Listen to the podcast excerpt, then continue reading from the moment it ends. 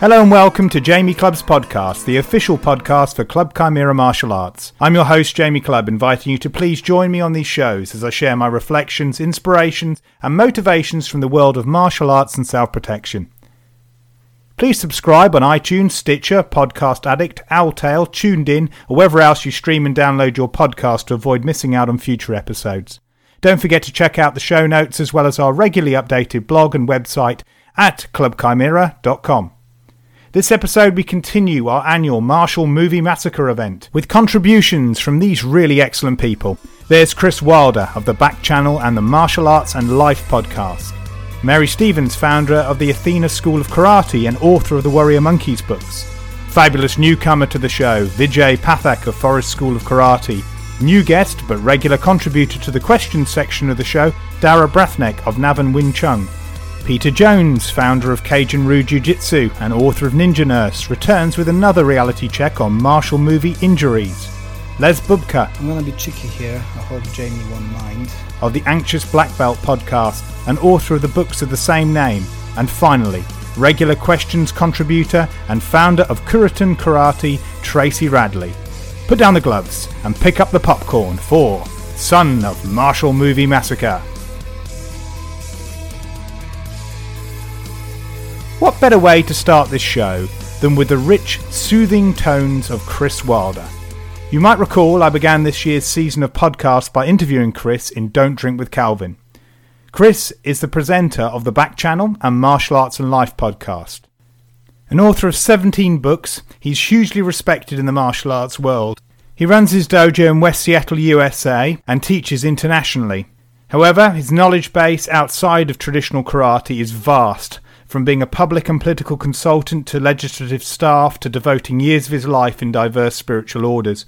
One of my fondest memories of Kris was sharing a meal at a traditional English pub along with Iain Abernethy as we ping ponged off a range of subjects, often going below the surface, but never taking ourselves too seriously. I couldn't think of a better person to open this episode's contributions. Hey, Jamie Kris Wilder here. Thanks for having me back on the Martial Movie Massacre. Interesting thing you've got this year. Choose and address an underrated martial arts movie and a non martial arts movie for folks to watch. Okay, well, here's the deal. Nobody listens to any of our recommendations. Nobody follows through. Nobody takes recommendations regarding movies. And everybody does their own things and scatters to the wind with whatever we suggest, like tumbleweeds blowing across that very movie screen in a desolate desert. Now, having said that, I'm happy to make two recommendations for the Martial Movie Massacre. The first one is the underrated martial arts movie, and I'm going to tell you that it's a movie called The Score. In 2001, Robert De Niro Edward Norton, Marlon Brando in his last role, and Angela Bassett shot the movie The Score. And it's an underrated martial arts movie. What, are you talking about a diamond heist movie in Montreal? Yes, that's exactly what I'm talking about. It's a ninja movie. It's all about ninjutsu the main characters being thieves and liars and cheats, they're all involved in, in deception. They want to blend in, they want to be the equivalent of spies. They want to be the gray man, and thieves prefer no attention. This movie has Robert De Niro playing the old pro who gets kind of conned into the last big heist, you know, to have him live out his days on his rewards of his ill gotten gain. And Ed Norton, being younger, of course, takes on the role of the young upstart who is working their craft. I think it's a really fine little movie. There is deception, there is obfuscation, there are lies, cheating, and of course, stealing. It's all ninjutsu. It's all there. It's just a modern expression of it. I'm a sucker for Robert De Niro. And the same with Ed Norton. You know, you talk about Robert De Niro with Taxi Driver and Heat and countless other movies. And Ed Norton, uh, it's the same with him. Fight Club, Rounders. So when I see the two of these in this movie, the score, like sign me up. Um, I'm getting into that. The fighting in the movie is cool. The fighting in it is fast, efficient, and brutal.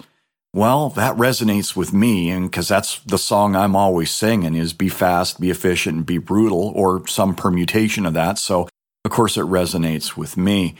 Yeah, it's got some great fight scenes in it. The choreography, whoever put it together did a fantastic job. So I suggest that you look up and watch this underrated martial arts movie, The Score. For what it is, it's a ninja movie. Again, The Score from 2001 with Ed Norton, Robert De Niro, Marlon Brando in his last role, and Angela Bassett. And now continuing on with the recommendation of a good non martial arts movie to watch, and with the understanding that I'm going to make this recommendation, and not a single one of you is going to follow through with either one of these movies. It wasn't that important. You forgot. You didn't. It did. But here we go. And and you know what? If you think I'm accusing you of it, I do it too. I've never seen The Wire. Oh, you got to see The Wire. Never seen it. You haven't seen Breaking Bad? No, I've seen one episode of Breaking Bad. I'm just as guilty as everybody else in wanting my own desires and my own agenda. So please, I am the pot calling the kettle black. Don't take offense. the movie that I'm going to recommend to you, a good non martial arts movie, is The Razor's Edge with Bill Murray. Like, what? What are you talking about? A Somerset Maugham story with Bill Murray? Yeah. You're going to likely not find this movie very pleasant set in the early 1900s, so the pacing of life is different, the pacing of the film is different. You're going to assume that Bill Murray is supposed to be funny. He's not. This is a dramatic role. If you attempt to watch The Razor's Edge in cluttered environment, an interrupted one by people, sleep, cars, trucks, you know, coming back to it after a couple days, falling asleep, splitting the viewing time over days, it's going to fail you. This needs to be seen in one continuous monolithic viewing. And I know that sounds daunting, but I mean, it's just a regular movie length. So uh, don't um, be dissuaded by that. The story is of a guy, Larry Darrell, who's trying to find a reason for his existence after suffering World War I combat as an ambulance driver. His world changed, and, and the quest set out. And I'm talking from Welsh coal miners to the Upanishads to Tibetan monasteries, the streets of Paris, drug dealers, prostitutes, stockbrokers, and a fish market. When I first watched this movie, there were three of us in the theater. There was myself and a young couple sitting behind me a couple rows. And when that movie was over, they got up and left, and I wound up sitting there until the credits had rolled and the screen had just turned blue. I didn't know what I had seen, but it had impacted me that much. I sat in my car for probably another, I don't know, 25, 30 minutes in the hot central Washington summer sun that I'd tried to escape by going to this movie. I've shared this movie with others, and changes were made in their life because of this movie. And it is because they were on the cusp in their lives of a change, and the razor's edge tipped them over. I can't promise you that you're going to like it or it will resonate. You know, you can always turn it off. But I'm here to tell you this that to this day, Several of my friends and I use lines from the movie as a form of semaphore to communicate a moment, an experience, or an observation. Usually something that has some gravity, some weight, some depth, and it comes from that movie that Bill Murray did. The legend is is that he did Ghostbusters with the caveat built into his contract that he got to do the Razor's Edge. I don't know that to be true, but it's a great story. So, Jamie, those are my two recommendations a good movie that's a non martial arts movie to watch and uh, an unsort of seen kind of behind the shadows martial arts movie that I think that you should watch. And it's all about ninjas, the score. Uh, thanks for letting me do this again, Jamie. It's fun. This is my second year in a row, and uh, so gracious of you to invite me. Thanks so much. Hope I haven't gone on too long. Hope you enjoy it. And for everybody out there, hey, be well. You know, live your life, man. It's a great planet. It's a great place. Go be big. Go be large. Enjoy your life. We'll talk to you soon. Oh, yeah. Oh, you can reach me at kriswilder.com. That's K R I S W I L D E R.com. I'll talk to you later. Kris makes a good point. I still have a lengthy list of movies I must see before I die, and sometimes I'm ashamed I haven't, in favour of some utter crap that popped up on my streaming service and had an interesting cover. For a while, I had it in my head that Marlon Brando's ignoble final role was in 1996's terrible adaptation of The Island of Dr. Moreau, but it's great to be reassured that he went out in style with the score. Now, I appreciate Kris is at least half giving us a wink, if you can half wink, um, that this is his non martial arts entry, but he might have a point on ninjutsu. Maybe I will take a similar liberty in one of my choices next episode. Anyway, yes, there's so much in the score that unknowingly pays more homage to historical ninjutsu than virtually anything usually considered to be a ninja movie. Like Kris, I'm equally as a big fan of Edward Norton as I am of Robert De Niro. From Primal Fear to American History X, I was won over by Norton's performances. Razor's Edge is definitely on my to watch list. The works of Somerset Maugham seem to circle me. He has the intriguing status of being one of those writers who inspires polarising views amongst critics. Being both a huge critical and commercial success has a tendency to inspire such views. Indeed, it has prompted other writers to analyse in depth this very polarisation. Whilst mainstream critical opinion tends to agree he showed genuine literary talent in his initial work, his opponents argue that he sold out commercially when he became one of the highest paid writers of his generation. I first heard about Somerset Maugham via the missing lost third episode from the first season of the 1950s radio sitcom Hancock's Half Hour, called The Hancock Festival. It's a fun satire if you like late silent generation stroke early boomer generation radio comedy. Next, I got round to seeing Of Human Bondage. Again, I confess this probably had something initially due to my liking of the golden era of Hollywood and the acting of Bette Davis and the works of Somerset Maugham, but the audiobook version of the novel is on my personal playlist. Anyway, 1984's The Razor's Edge is the second adaptation of this novel of the same name. At a cursory glance, it interests me that it's semi autobiographical. Maugham served in the Red Cross, and it explores Indian culture positively through European eyes. In the latter instance, it might serve as an interesting interim between E.M. Forster's 1924 novel Passage to India and the 1950s Beats movement. I have to indulgently, clumsily, and geekily mention that there is another Hancock's half hour episode called The Poetry Society. I can't recommend enough for its cutting contemporary satire. However, I have far more confidence in Kris's ability to move you to the razor's edge than I have to 1950s BBC. Relationships between Western and Eastern culture are definitely an area of interest that I think most martial artists would profit from exploring. Looking at the plot from Razor's Edge and Kris's own biography, I can certainly see why the story would appeal. As for the Bill Murray story, it's certainly believable given the number of other commercially popular artists and films that have made similar movie deals in order to get the green light for more challenging work. Rather aptly, Murray has also become a figure who has polarised opinion. However, in contrast to Somerset Maugham, he's more criticised for being pretentious in his 21st century film roles compared to the popular comedy work he did in the 80s and 90s. When it comes to literary insights, we have to look no further than our next contributor. Mary Stevens was a guest on the episode Why Role Models Need to Be Critical Thinkers. Whilst Mary gave up her teaching job as a high school, secondary school teacher, specialising in English and history, to become a full time martial arts and self protection teacher, she is a patron of reading for Didcot Girls' School. She founded the Athena School of Karate in the Oxfordshire region, where she teaches progressive practical karate and self protection. Mary also teaches internationally, where she's worked for Fair Fight in Varanasi, India, teaching both karate and self protection. Martial Movies Massacre Time. I'm delighted to be invited back to contribute my thoughts on this year's topics. Thank you, Jamie.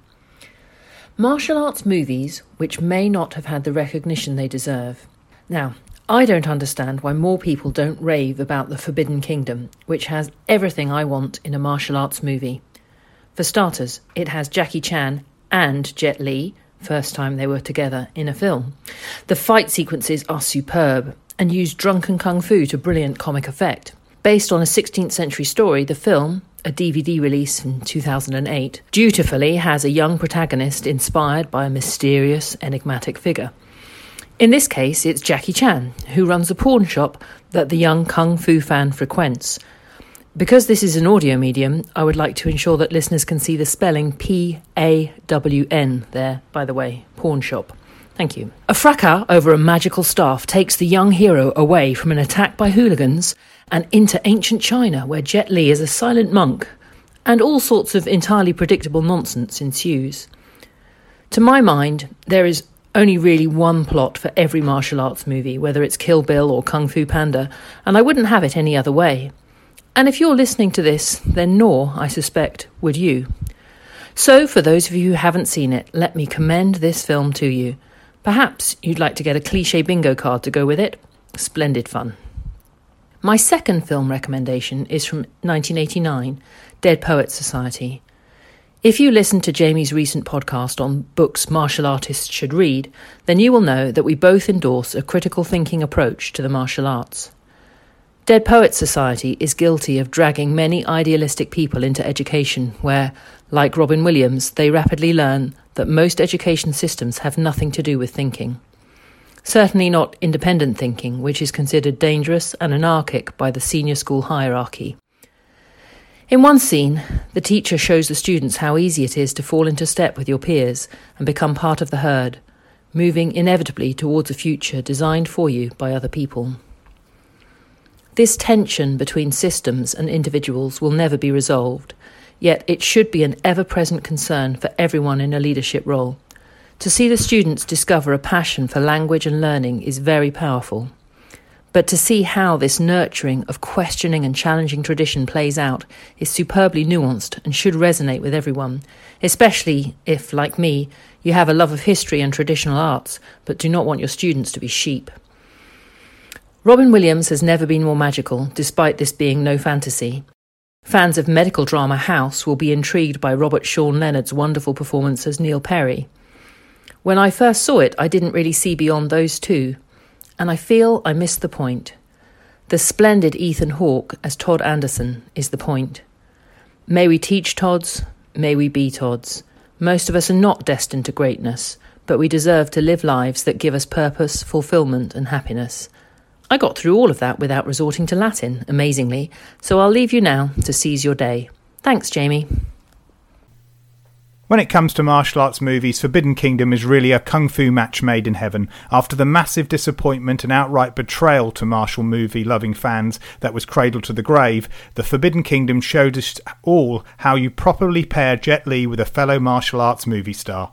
By giving a four centuries old Chinese story the full Hollywood blockbuster treatment, it was perhaps the biggest compliment paid to Hong Kong action cinema since Crouching Tiger, Hidden Dragon.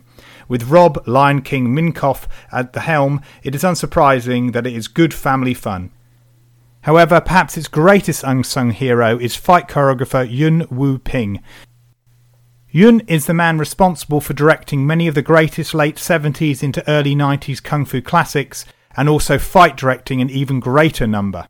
He has directed Jackie Chan, Sammo Hung, and Yuen Biao, in addition to Michelle Yeoh, Donnie Yen, and Jet Li. His directorial credits include Jackie Chan's classics Snake in Eagle's Shadow and Drunken Master, Sammo Hung's Magnificent Butcher, and Yuen Biao's Dreadnought, all movies that I readily devoured in the early 90s when I was playing Kung Fu Catch Up.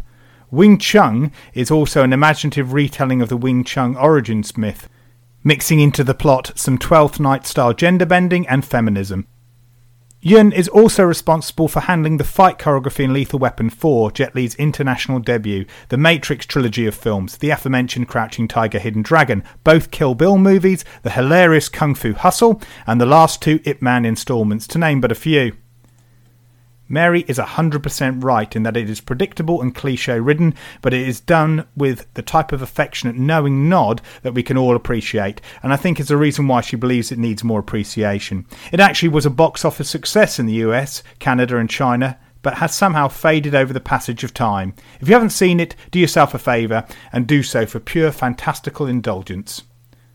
Dead Poets Society is a great choice, especially for martial arts teachers who I know make up a fair amount of my listenership. It took me a good portion of my teenage years to accept the diversity of Robin Williams' range. Dead Poets Society not only should be essential viewing for anyone who wishes to teach, and to teach young people especially, but also deserves the rewatch. As Mary points out, it's far too easy to get distracted by the lead performances and to not delve deeper into the work. Much like other great and critically acclaimed modern classics of cinema, such as one of my personal favourites, A Few Good Men, it is too easy to get lost in the cliches the film inspired. The film's most famous scene, where the various students quote, Oh Captain, my Captain from Walt Whitman, can be difficult to watch, especially if you've seen such comedy series as The League of Gentlemen but not if you fully invested in the movie and immersed yourself in a manner Kris advised us to view The Razor's Edge.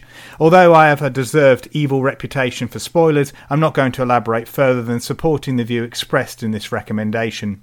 When TJ Smith of the Kung Fu podcast interviewed me, he surmised our discussion with it being about the importance of finding one's own voice. This is definitely the goal martial arts teachers, all teachers for that matter, should be trying to achieve with their students. It's why I put individuality as one of my triad of training principles and objectives. Thanks again, Mary, for a great film choice and a welcome reminder. Our next contribution comes from a total newcomer to the podcast. Vijay Pathak is an instructor at the Forest School of Karate at the Ridgeway Academy in Hertfordshire, UK. He has a continued thirst and enthusiasm for knowledge that inspires me and infects just about anyone around him. Prior to, during, and after lockdown, he's been amongst those practical karateka who has brought his school into a new era of exciting development. He has a great talent for teaching children as well as adults, and I was very impressed by the way he maintained class interest. Hi, Jamie. Thanks for giving me this excellent opportunity to supply some content to your podcast. So, the remit was to recommend a non martial arts movie, which still has something that a martial artist or self defense practitioner could take away with them. I've chosen to pick Back to the Future Part 3 as my movie of choice. This movie was chosen during a Facebook conversation with Dara and Jamie. For those of you that have never seen Back to the Futures, I thoroughly recommend them. They're really good fun, um, really good to watch.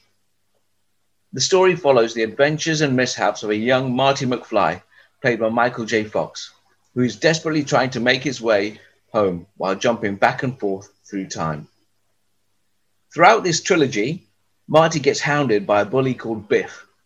And Biff either appears as a young version, an older version, or in this case, an ancestor. And each time, Marty gets goaded into playing the bully's game, often leading him to fall into mishap. Back to the Future Part 3 finds Marty trapped in the Wild West, trying to save his good friend Dr. Emmett Brown from being shot.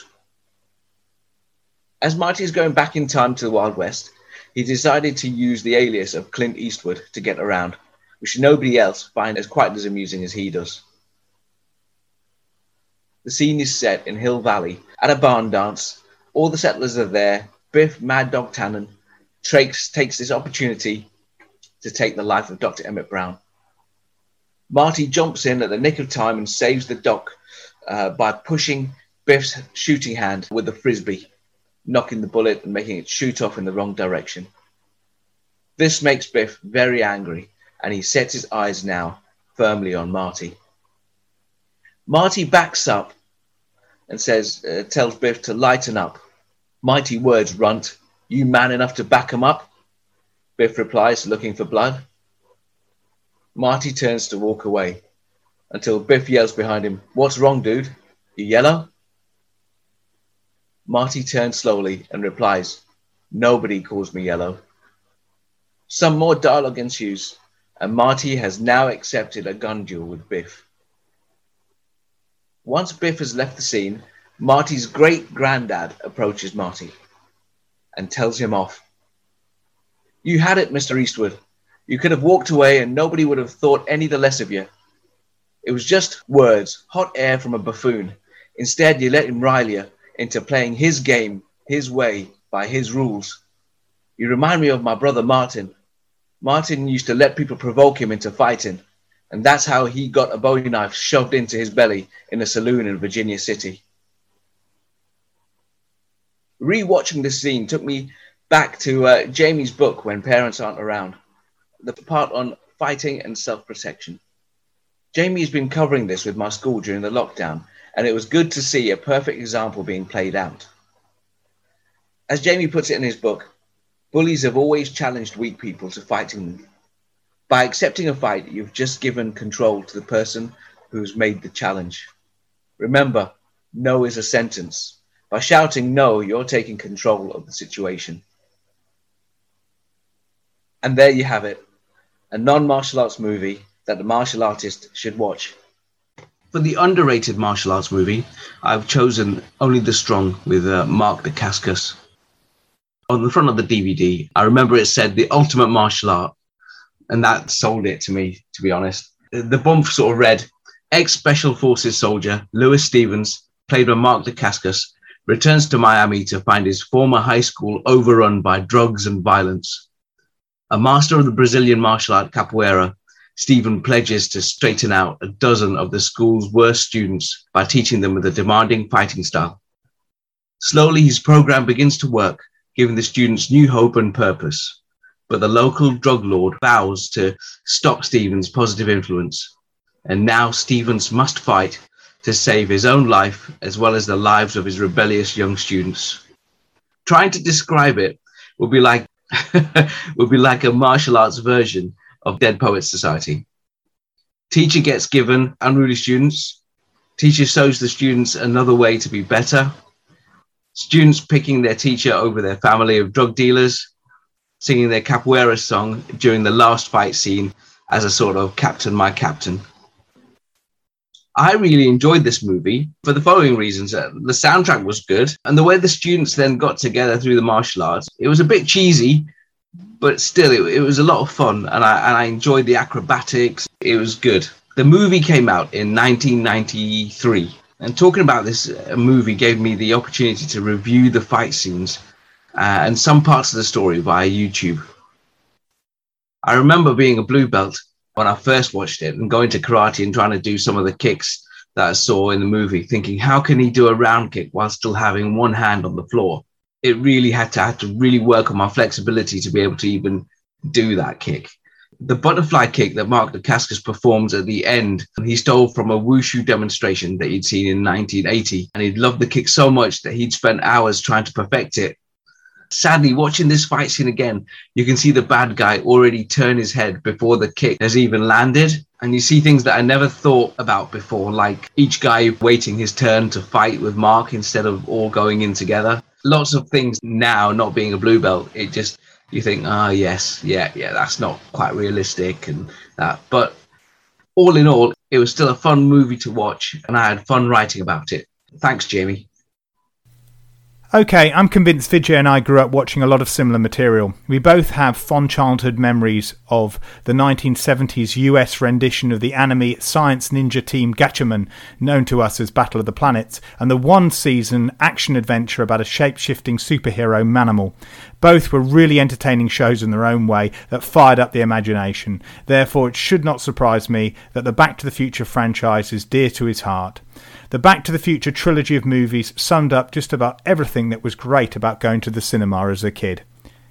The first film was iconic, and I recall queuing to it to watch at our local Cannon cinema. There were a group of rowdy teenagers who received a royal bollocking from the manager in the back row. However, none of that distracted me from enjoying the movie. We were in an era of watching Happy Days on TV, so it captured that 50s nostalgic romanticism popular in the 1980s and nicely balanced big budget science fiction special effects, along with the current pop cultural references and an iconic heroic score from Alan Silvestri. You add into that the vision of writer director team of Bob Gale and Robert Zemeckis, who saw the potential to write a comedy for a family audience, not to mention the irreplaceable acting talents of Michael J. Fox and Christopher Lloyd, and it's hard to see in hindsight how it could ever fail. Mind you, try not to sweat the plot too much. We really don't need to think too hard about the incestuous love triangle, the fact that Marty's father was a peeping Tom, see Porky's My Life as a Dog and Gregory's Girl for contextual comparisons of the time, the plan Marty concocts to get his parents together, or, or the idea that Marty's dad would employ the man who tried to rape his future wife. Also, as with any time travel story, there are going to be paradoxes that also require you to go with the flow. Incidentally, the writing of this film predates Cameron's writing of The Terminator. It's significant in the respect that neither film look at the future as immutable, which was rare for science fiction at the time. Anyway, to relive the magic of the concept and the nostalgia, I highly recommend you watch the Back to the Future episode of the movies that made us on Netflix for the film's interesting backstory. And if you want to go even further, check out the 2015 fan funded Back in Time. It's great that Vijay chose a sequel for his recommendation rather than the original movie. I believe this makes it the first official sequel entry in the history of the Martial Movie Massacre event. Although the original Back to the Future is generally considered as one of the most beloved movies of all time, with a massive cultural impact still seen and celebrated today, the sequel somehow carried off a story and thematic trajectory that most fans were comfortable with watching. This was despite them being made four years later. They were able to present something very new whilst remaining totally faithful to the original picture, which is an extremely rare achievement for a franchise that wasn't intended to be one in the first place. The two sequels of Back to the Future were shot back to back and released within a year of each other. The second one, generally considered by most, including the makers, as the better of the two. Having always been a geek, I bought both novelisations at the same time of the film's release, so became quite familiar with the scenes. Therefore, looking back at my When Parents Aren't Around book and Vijay's reflections, it's quite possible that the lecture made by Marty McFly's great great paternal Irish immigrant grandfather, Seamus McFly, had a strong subliminal influence over me. Nice work, Vijay. Only the Strong is also an excellent choice, and I agree it is very underrated. In fact, it has quite the fervent fan base amongst aficionados of late 80s, early 90s martial arts movies. However, a few unfortunate events prevented it from getting the response it deserved, and in propelling Mark Dacascos into the stratosphere of action stardom. Unlike Vijay, I had no knowledge of its initial release. For some reason, its review in my copy of Combat magazine must have passed me by.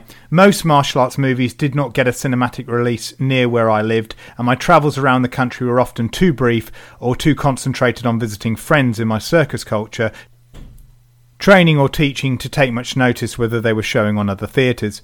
To my memory, only Under Siege and Time Cop, respectively the biggest commercial hits of Steven Seagal and Jean Claude Van Damme, reached our local Cannon cinema. I was aware of capoeira at the time due to first reading about it in my copy of Peter Lewis's The Way of the Martial Arts, just one of several comprehensive coffee table books I sated my martial arts appetite on before finding my first club. And a little later, I recorded a late night bohemian style documentary about an English woman finding herself in this Brazilian art and culture or some existential meeting. I don't know, clearly I was too immature to appreciate the message or too hungrily expectant to see the daddy scissors or the banana plant moves in action. Anyway, not too long after that, the third kickboxer movie was set in Brazil and it featured a capoeira demonstration. This scene was complete with the movie's resident sage Muay Thai crew, Xian, played again by Dennis Chan, providing a description of the art and its mythology. Hell, this was the franchise that totally bought into the broken glass spiked card so it seems reasonable to think that capoeiristas strapped blades to their ankles.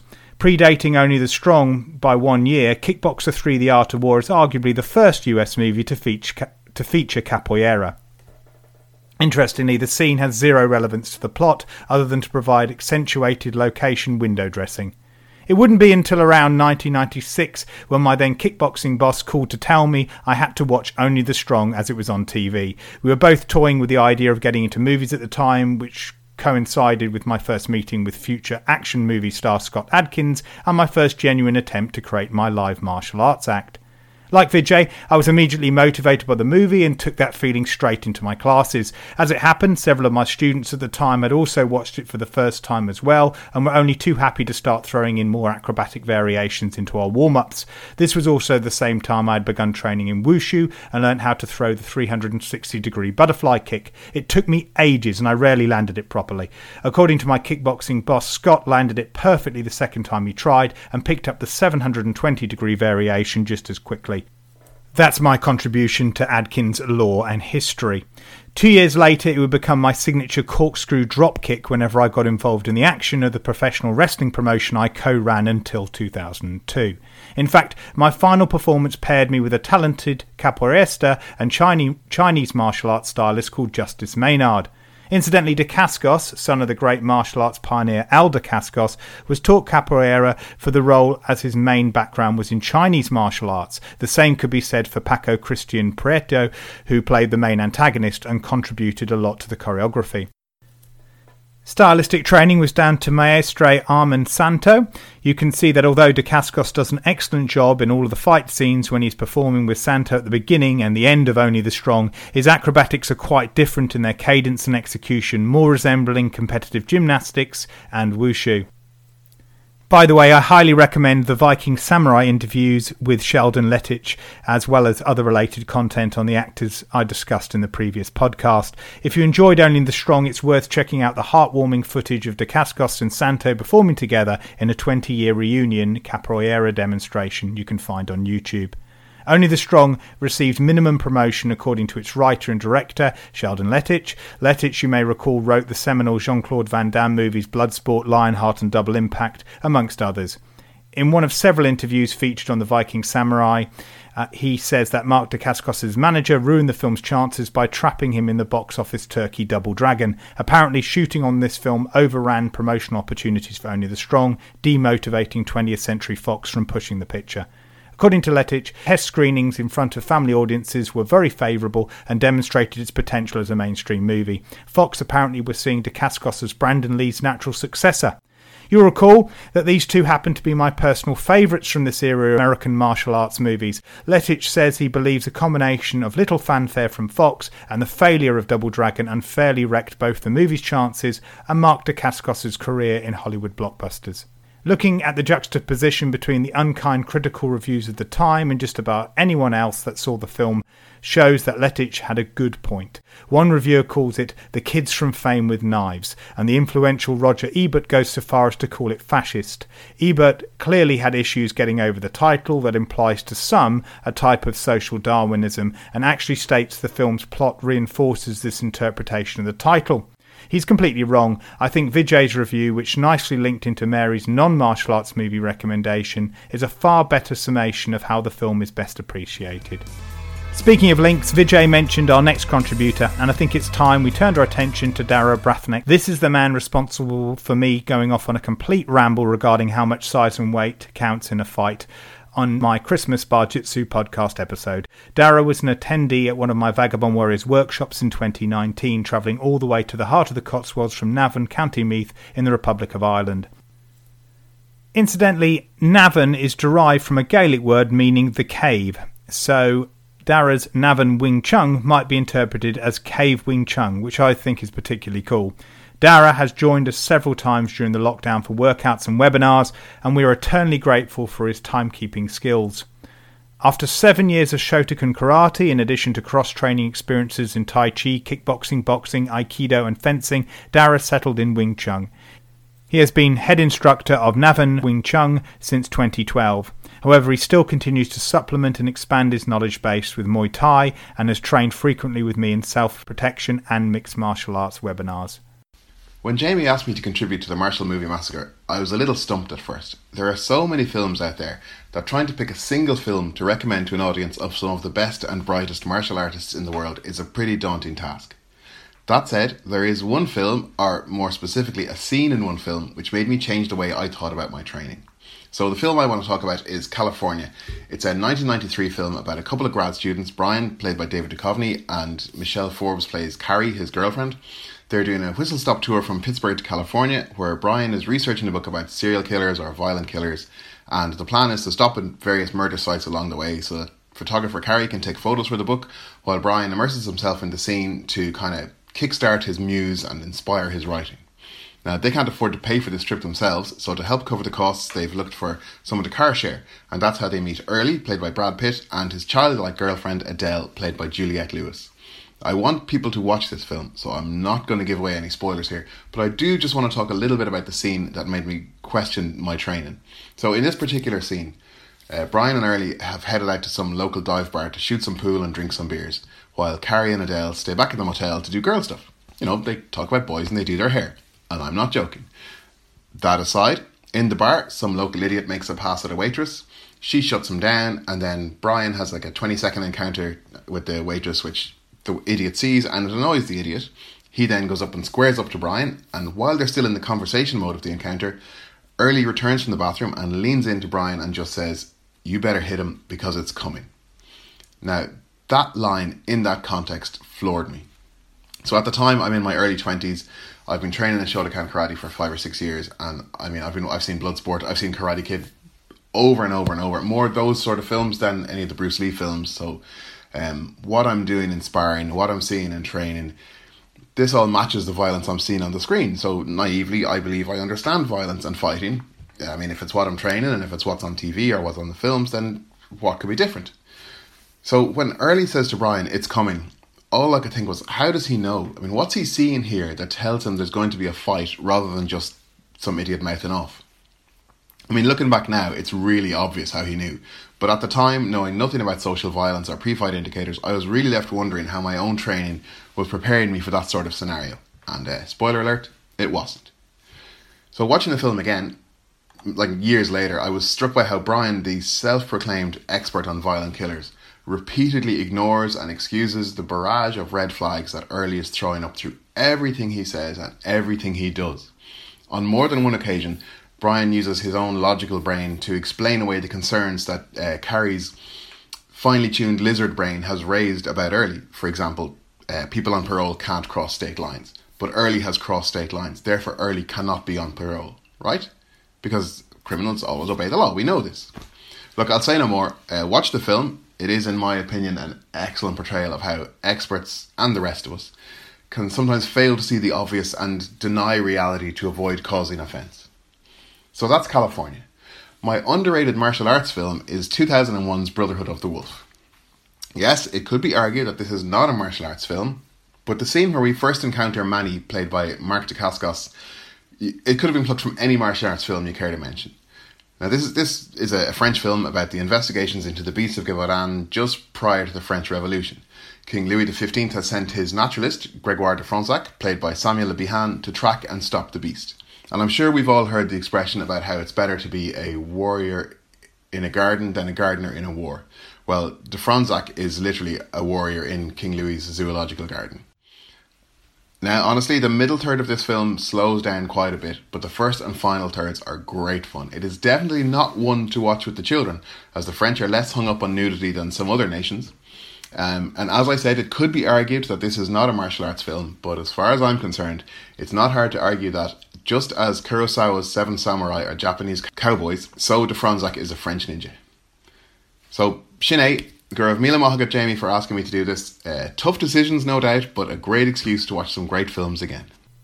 Like Vijay, Dara has pinpointed key moments and one scene in particular to illustrate a very poignant and relevant lesson for this show. Kalifornia, directed by Dominic Sena with a story by Stephen Levy and Tim Metcalfe, was released just one year after Geoff Thompson's first edition of Watch My Back began discussing a vital point about self defense tactics and a deficiency in mainstream martial arts the preemptive strike. Virtually no one was talking about Jean Joseph Renard's Self Defense in the Street or John Styers' Cold Steel, both of which stand out as examples of teaching this tactic. Gavin de Becker's The Gift of Fear hadn't been released either, Part of the huge success of that particular book is a reasonable reflection on how little was being discussed about pre incident indicators of interpersonal violence. Indeed, many huge tragedies that would follow over the next two decades demonstrated just how people often misread potentially dangerous situations. Kalifornia is just one example of several of the excellent dramas and thrillers that came out in the 1990s. I bought my VHS copy wholly based on Juliette Lewis's performance in Natural Born Killers, which had been released a year later. In short, I came very late to this particular party. Kalifornia is a very underrated thriller, often overshadowed by the later Oliver Stone movie that had been based on a Quentin Tarantino story. Kalifornia is just one example of several underrated, excellent dramas and thrillers that came out in the 1990s. I bought my VHS copy wholly based on Juliette Lewis's performance in Natural Born Killers, which had been released a year later. In short, I came very late to this particular party. Kalifornia was a huge box office bomb upon its initial release, failing to recoup around 6.2 million on its relatively modest budget, despite winning awards at both the largely pro art house Montreal Film Festival and at the genre based film festival the Saturn Awards. Some argue that this was its problem. Critics and audiences couldn't decide whether it was a profound art house movie or an exploitative horror. What they failed to miss was how well the film contrasted the denial created by the benefits of living in a privileged society against the real dangers never too far from the surface of civilization. By the way, it was me who directly argued with Dara that Brotherhood of the Wolf wasn't really a martial arts movie, but rather a period action thriller. In fact, it's a murder mystery, a dark fantasy with horror elements, and some have even argued all of these elements pale to its real identity as a profound artistic drama. However, going by Kris's apparent ninja movie entry, my argument feels a bit redundant. Brotherhood of the Wolf isn't underrated either. The film mainly received positive reviews and was nominated for eight awards at different festivals, winning four. Apparently, it is the sixth highest grossing French language film of all time in the United States, making it one of France's biggest international successes. But if we go back to Jian's defense of nominating The Raid, maybe Dara is arguing that still more people need to see this movie. Perhaps, just as Jian argued more non martial arts fans should see The Raid, Dara might be making the point that not enough martial arts fans have seen Brotherhood of the Wolf, and he's probably right. Brotherhood of the Wolf is an excellent film. It's the second Mark Dacascos movie put forward in this episode, and as you can guess, that's more than fine with me. Although he's only in a supporting role, he steals the show. As Dara explained, the story is a fantastical reimagining of the Beast of Gévaudan, a topic I've touched upon in the Way of the Wolf trilogy and Order of St. Guinevere episodes. By the way, if you're interested in the true story, I cannot recommend Monsters of Gévaudan The Making of a Beast by J. M. Smith enough. It's a brilliant investigation. Anyway, Brotherhood of the Wolf not only has the martial arts performance skills of Dacascos, but it's also reminiscent of the Hound of the Baskervilles Sherlock Holmes mystery, which is always fun. The special effects achieve that balance in blending practical and digital imagery. It is possibly significant that Brotherhood of the Wolf was released the same year as The Fellowship of the Ring. However, instead of the Weta Workshop blending their CGI with detailed miniatures and bigatures, we have the brilliant Jim Henson's Creature Shop providing their traditional animatronics and puppetry. I've also asked Peter Jones to provide us with yet another review of injuries suffered by characters in martial arts and action movies. Peter is the author of Ninja Nurse, a thorough and comprehensive book on first aid for martial artists. The work goes above and beyond all matters related to injury and recovery in the practice of martial arts. Peter is an emergency nurse practitioner and advanced nurse practitioner. He is also the founder of Cajun Ryu Jiu Jitsu in Worcester, UK, and possesses high ranking teaching certification in several different martial arts disciplines. For this contribution to Martial Movie Massacre, Jamie has asked me to cover the way that leg injuries are handled in movies. Let's start with some simple anatomy revision. The leg joins the body via the hip joint, which is a ball and socket joint just like a shoulder. And just like a shoulder, it can be dislocated in that the ball can come out of the socket. The hip is much more enclosed, and so hip dislocations are far less common than shoulder dislocations. The downside to this anatomy is that the range of movement of the hip is significantly less than that of the shoulder. The biggest bone in the leg, and indeed the biggest long bone in the body, is the thigh bone, which is the femur. Joining the body to the thigh bone are some huge and very powerful muscles, chiefly the quadriceps at the front, the hamstrings at the back, and the abductors at the side. The bottom of the thigh bone joins to the top of the shin bone, which is the tibia, at the knee joint. The top of the tibia is basically flat and so is called the tibial plateau. Hiding under the tibial plateau at the side is the fibula, sometimes called the calf bone. Floating in front of the knee joint is the patella, which is the knee cap. At the front of the knee, the quadriceps muscle becomes a quadriceps tendon and then the patella tendon, which tethers to the front of the tibia. At the back, the hamstrings become the calf muscle and lower down the Achilles tendon, which tethers to the heel bone. There are also ligaments at the side of the knee that keep it aligned. At the ankle, the tibia and fibula together form an upside down U shape that joins to the talus bone that is the top of the foot, and this joint collectively is called a mortise joint. The skeletal structure of the foot is complex, involving the heel bone, a series of tarsal bones, metatarsal bones, and then the phalanges, which are the, the toe bones. The leg has a great blood supply, lots of big arteries, which of course is necessary given how much it needs to do to keep us all moving with all the levers and the dynamics that even the simple act of walking forces upon the leg. There are also some significant nerves involved. Now, before I look at movies, I'd like to present two real life examples of leg injuries. The first is quite graphic, and it's a YouTube video of a man who is shot in the leg. Uh, apparently, he's committed a crime when he's shot, possibly by a police officer.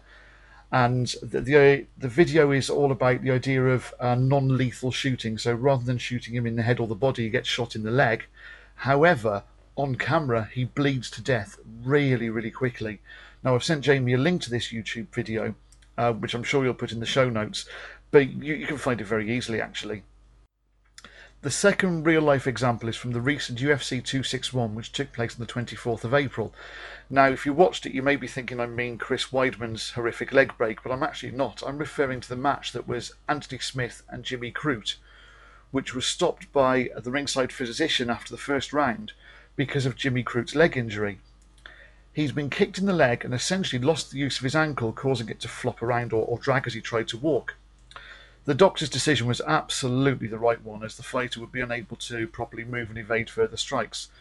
My strong suspicion is that the leg that caused the injury was to the top of the fibula and it caught the common peroneal nerve. Now, as emergency nurses, we are taught to always examine the joint above and below the joint that we think is affected. So, if you come in with an elbow injury, really we should be checking your shoulder and wrist. And in this case, um, the untrained eye may think that it's an ankle injury because that was where the problem manifested. However, the problem was actually at the knee, just below the knee, where the nerve was caught. Now, the upside to this is that this fighter should make a full recovery without any need for medical or surgical intervention, that the nerve should completely recover. Now, you may wonder if all of this is rare event or once in a lifetime stuff, but it's really not. I've seen leg arterial bleeds for myself, and they are exactly what the first aid instructor tells it they are, that you probably think is an exaggeration.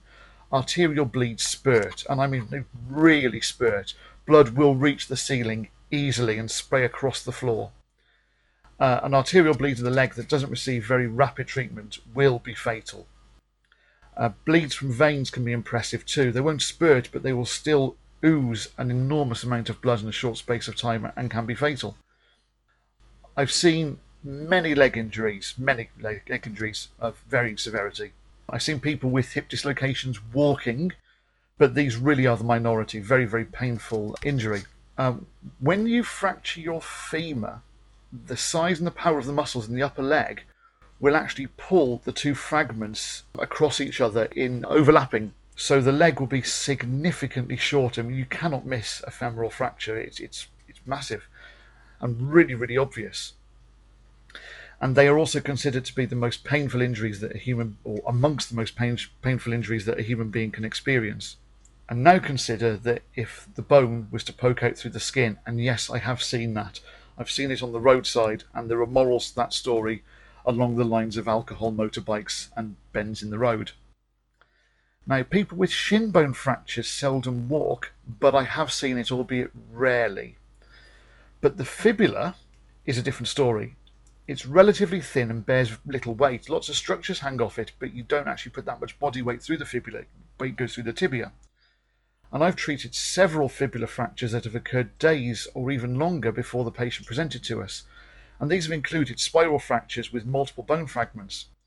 One gentleman I recall was on a sailing holiday, and on the first day the boom swung around and impacted his leg and he completed his holiday with all the physicality that it requires and came to us the day after he got home, and that was a really bad injury. I've also treated a Muay Thai fighter who had fractured both fibulae by being kicked and finish the fight. Have you ever received a kick to the thigh from someone who knew what they were doing? A proper Thai kick. Even with control, they're debilitating, right? a really good one not only deadens your leg but can send a wave of nausea up your body, and you don't want to take a second one. And here I'm talking about controlled kicks not actually intended to injure. Again, the muscles in the thigh are huge, as are their blood and nerve supply. Have you ever had your thigh covered in bruises after a damn good ring fight? You know, walking is difficult, right?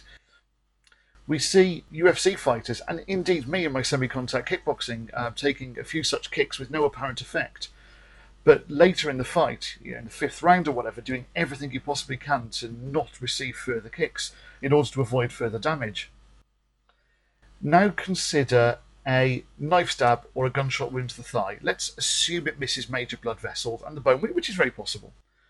You're still cutting through a mass of muscle and causing a significant amount of bleeding. That bleeding will occur both externally through the wound that's been created and internally as blood is lost inside the leg, and we can see horrific swelling occur. This is significant trauma. This is to a lesser degree what happens with thigh kicks, but the bruising is ruptured blood vessels and the blood has got nowhere to go and it will manifest as, as bruises. Now, finally, I need to discuss compartment syndrome both from a movie perspective and from a first aid recognition perspective. To understand this, if you think if I was to cut through your lower leg horizontally with my katana and look down on your leg from above, we can see that that lower leg can be divided into three compartments, a bit like dividing a pie into three slices. Swelling within these compartments is trapped without room to migrate. When the swelling is severe, you can get compartment syndrome in which the swelling becomes dangerous and you actually do get tissue death. It's painful beyond control, even from, from morphine doesn't touch it, which is one of your signs. And treatment for compartment syndrome is an emergency fasciotomy where they, they cut open the leg to relieve the pressure. Now, this isn't to suggest that every kick to the lower leg will cause that. That's just patently not true. But it can and does happen. So think of this when your movie hero takes significant impacts to the lower leg. They may survive the scene, but are they danger of leg amputation due to tissue death before the movie is actually over? So, all in all, I've treated a lot of leg injuries over the years, and what I've seen is that on the one hand, your legs certainly can take a lot of damage without significant effect. Conversely, there are some leg injuries, especially to the thigh, that are far more traumatic than you realise, and there's more going on internally than what you may just see from the outside. So, really, leg injuries should not be understated. Thanks again, Peter, for humouring me on this reoccurring topic. It's always great to get a brief anatomical revision as well as some excellent case studies. Whether it was getting mild dead legs at school to first experiencing full blown Muay Thai round kicks to my sciatic and femoral nerves, I got an idea of how it felt when legs suffered superficial trauma. It seems to me that unless someone experiences a break or an amputation in most cinema and TV, they've got something akin to Wolverine's healing factor. Next up, we have Les Bubka of the Anxious Black Belt podcast and book. Les teaches regular classes, private lessons, and seminars. He has become a pioneer in the field of what he calls karate for mental health. His Anxious Black Belt book is a must read for anyone teaching or training in the martial arts. Les was kind enough to invite me onto his show, which is in the show notes for this episode. He's also the author of A Short Guide to Taiso and his collected essays Thoughts on Karate, and has created an ingenious karate journal. Hey Jamie, um, here it goes. Um, attempt to uh, talk about the two movies. Um, like I said, I'm not great at this. Uh, my memory is very good but very short, especially in terms of movies. But I chosen two.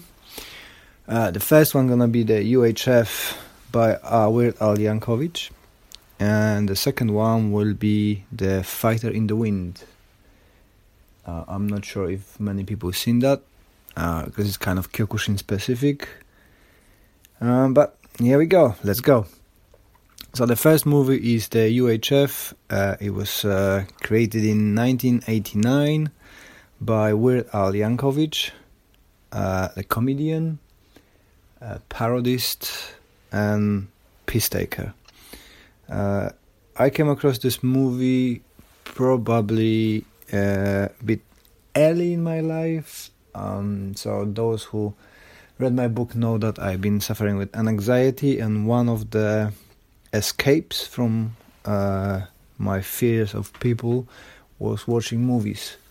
In a strange way, I managed to do, be a good friend with a odd guy who used to own the VHS tapes um, rental and to to the stage that he was giving me a tapes for free to watch and review uh, and I was then maybe 13 14 and uh, he must have been 30, 30 something, and he gave me all the tapes to watch, uh, all the types of movies.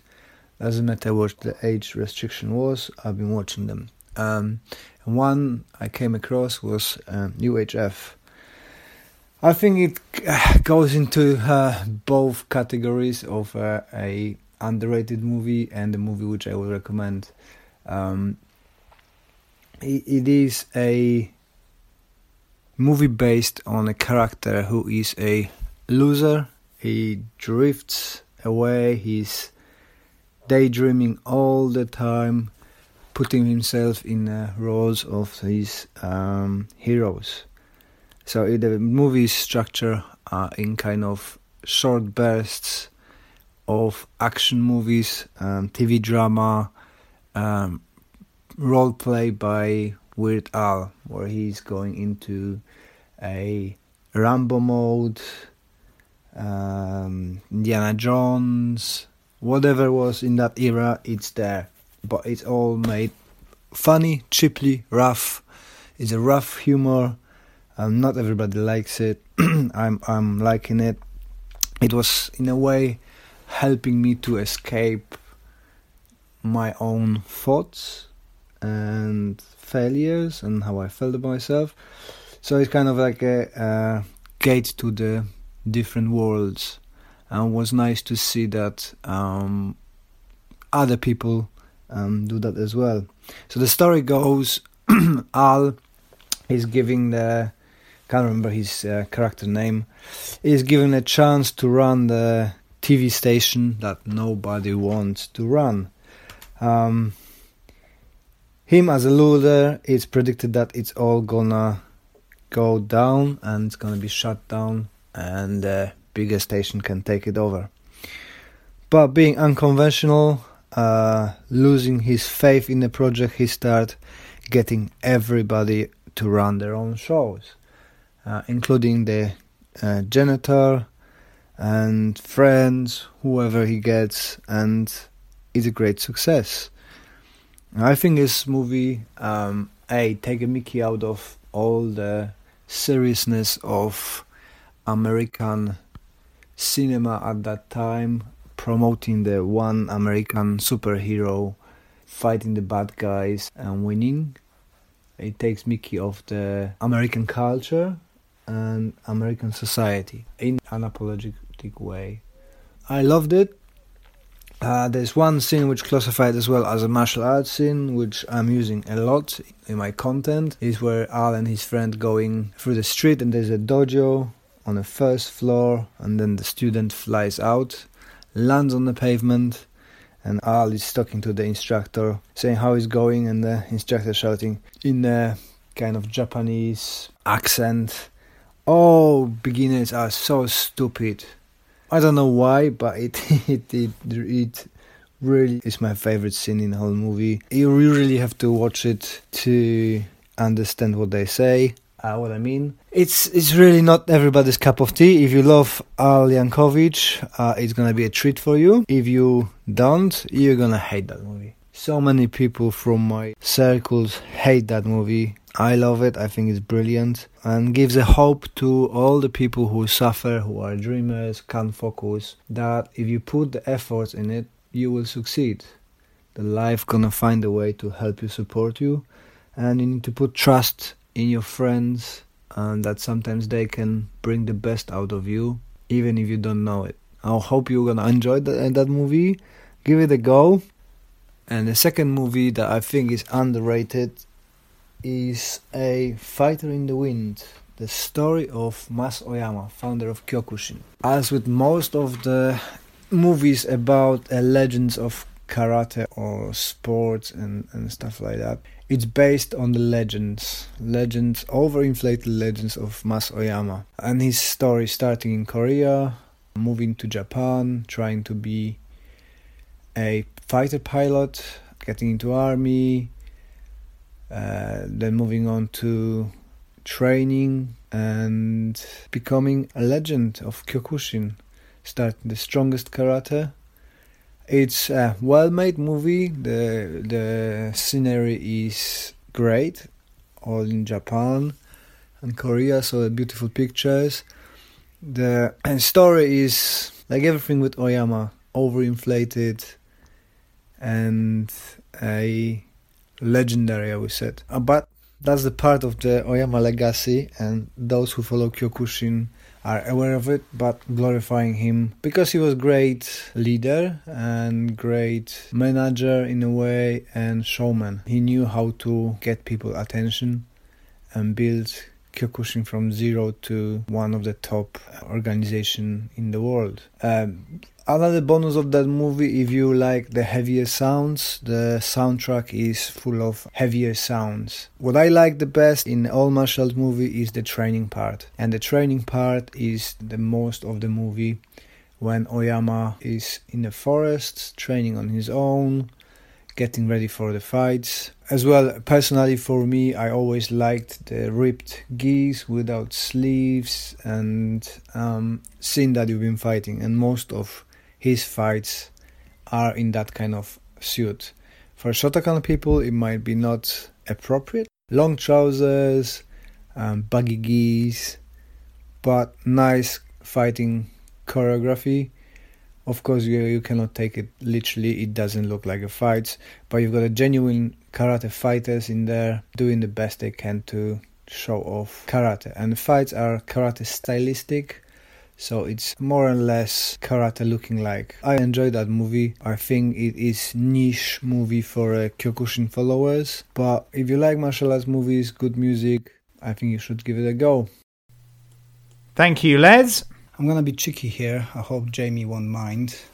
Okay, there's more from Les in this series of podcasts, so I won't talk too much about his choices other than I'm a fellow Weird Al Yankovic fan Loved him since Eat It and Dare to Be Stupid, and then rediscovered him as a young adult. Although UHF was not a commercial success and failed to launch Weird Al's movie career, it's one of those movies that just happens to be on at night and you can't help but settle into the comfortable zaniness. It isn't one of my favourite comedies, and I definitely preferred Weird Al, the parody or novelty singer, than the actor, but it's certainly better than a good number of other attempts by vocalists to transition to the big screen. A few of them, I hasten to add, Yankovic parodied. Weird Al has always been that healthy reminder to not take anything too seriously.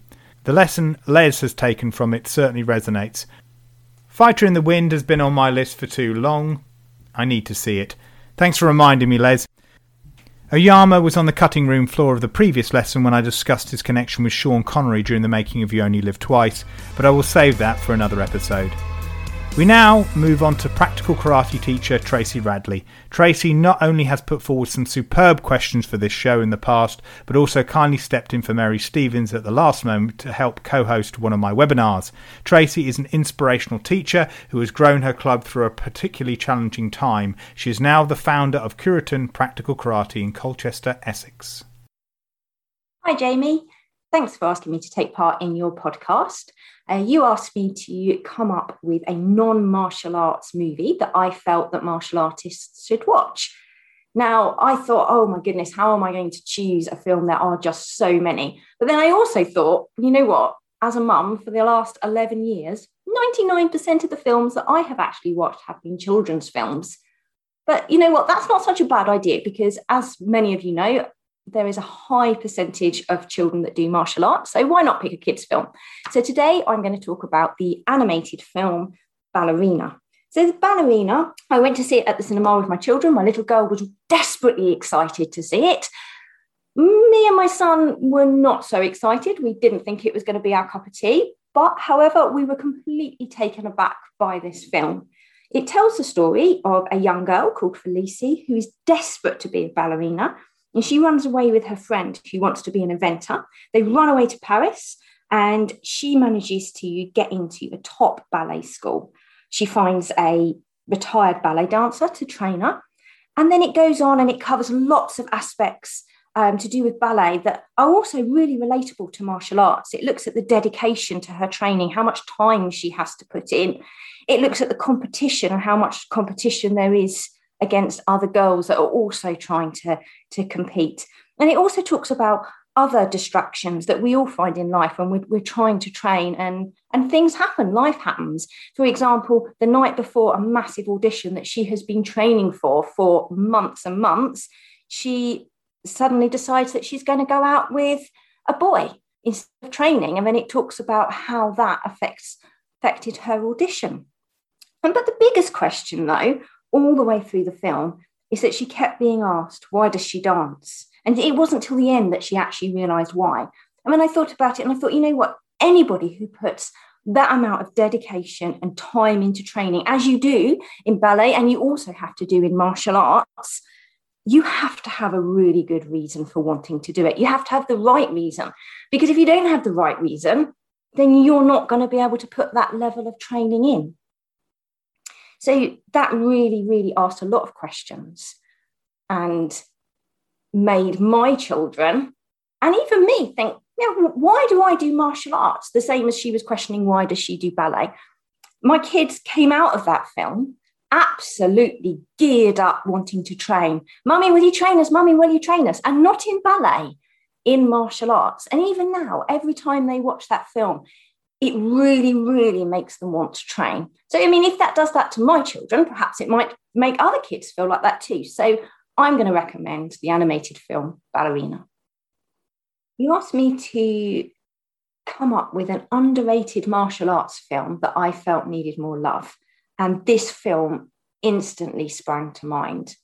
The film I'm going to talk about is Million Dollar Baby. Now, it's actually an Academy Award winning film, but I found very few people who actually liked it. Uh, a lot of guys I've spoken to who watched it said they found it boring, they couldn't identify with the characters. And my non martial arts female friends said that they found it just to be too depressing. But the film is actually about a lady called Maggie who desperately wants to be a boxer. She finds herself, though, to be a minority in the gym. One, because she's female, and secondly, because at 31 years old, many perceive her to be just too old to train. She manages to convince an ill tempered coach, who's played by Clint Eastwood, to train her. And he is really impressed with her determination and talent and helps her to become the best. I think that the film portrays what it's like to be a minority within the martial arts. I could really identify with some of the scenes and how much harder certain individuals have to work just to be accepted. And because of that, I really think it's a film that all martial artists should watch. I can't say Ballerina has popped up on my to watch list, but I can totally relate to what Tracy's saying about the message. When I interviewed Mary Stevens on the Why Role Models Should Be Critical Thinkers episode, she put forward Simon Sinek's Find Your Way. Purpose is a crucial part of my own training philosophy that was mainly inspired by teaching children self protection and a need to prioritise training in my life. It's a reoccurring question that we need to ask ourselves. I'm really glad that Tracy and her children found this message in an unlikely place. It's also great to have an animated film on the show. When Tracy told me she was going to put forward Million Dollar Baby, I was pleasantly surprised.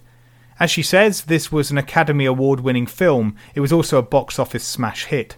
However, prior to achieving these successes, it took writer Paul Haggis years to sell his script, and it was stuck in production hell for a long time. Incidentally, Haggis was involved with writing and producing some of the most memorable situational comedies and episodic dramas from the 80s and 90s. Scooby Doo and Scrappy Doo, Different Strokes, The Love Boat, LA Law, and Family Law are just a few examples. But linking this podcast to my last episode, it's worth mentioning that he was the force behind Walker Texas Ranger, the show that gave Chuck Norris a new lease of life as his career fell with the dying Cannon films. However, Haggis's huge resume failed to impress Hollywood with Million Dollar Baby. Even with a very enthusiastic and invested Clint Eastwood signed to direct and star, a negotiation had to be made between Lakeshore Entertainment and Warner Brothers to get the movie its required budget. I wonder if the reactions Tracy and other fans of the film have experienced from their peers is reflective of the low confidence studio executives had back in the 1990s. Million Dollar Baby, released in 2004, is worth watching because it's a movie that does everything on its own terms without once becoming pretentious. I see it as forming a very tenuous trilogy of movies Clint Eastwood acted and starred in in the 1990s and 2000s, sandwiched between Unforgiven and Gran Torino. All three of these films lightly wear the coats of popular action genre films the western, the sports drama, and the vigilante action drama, all of which Eastwood had more than made his mark on, and yet contain far tougher, introspective, real questions and lessons about humanity. Indeed, I would recommend all three of those particular films as non martial arts films for martial artists, even though Million Dollar Baby is definitely a martial arts movie. There are those who have put down the fight scenes of, of Million Dollar Baby for being unrealistic within the context of boxing, but I think we can give that a liberal pass when we take into consideration how many of us forgive the Karate Kid franchise's action, thanks to its characters, themes, and design, and the same can certainly be said for the Rocky series. I won't spoil anything for you if you haven't watched Million Dollar Baby, other than to say that it isn't a popcorn movie and it's anything but predictable. Bonus geek comment the film's title comes from an insult Sonny Liston threw at a young upstart boxer who dared to challenge him for the world title, a certain Muhammad Ali.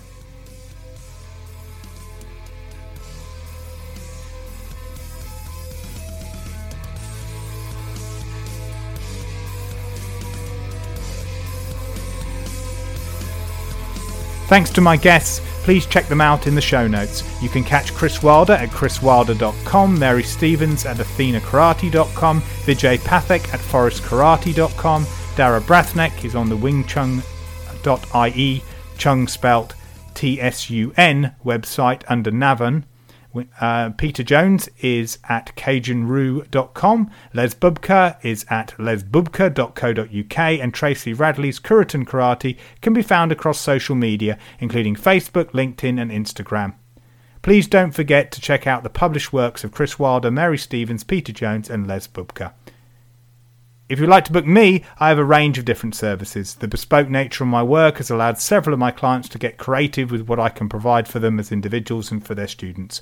I teach adult self protection. There is my When Parents Aren't Around teen and children's self protection programs based on my book of the same name. There is my Vagabond Warriors cross training concepts. I also teach mixed martial arts as a single discipline and also divided up into composite courses focusing on boxing, kickboxing, stroke Muay Thai, stand up grappling, and submission grappling stroke ground fighting. I teach weapon awareness and weapon attribute training skills. These courses can and are being delivered as one to one lessons, small group lessons, workshops, seminars, and webinars. Some of my clients have encouraged me to run courses on teaching fight history online via Zoom, whereas others are now streaming me directly into their classrooms where we can take full advantage of the fight footage available to develop various lesson plans and workouts. My books, Mordred's Victory, When Parents Aren't Around, and Wrong Fu are all available as ebooks.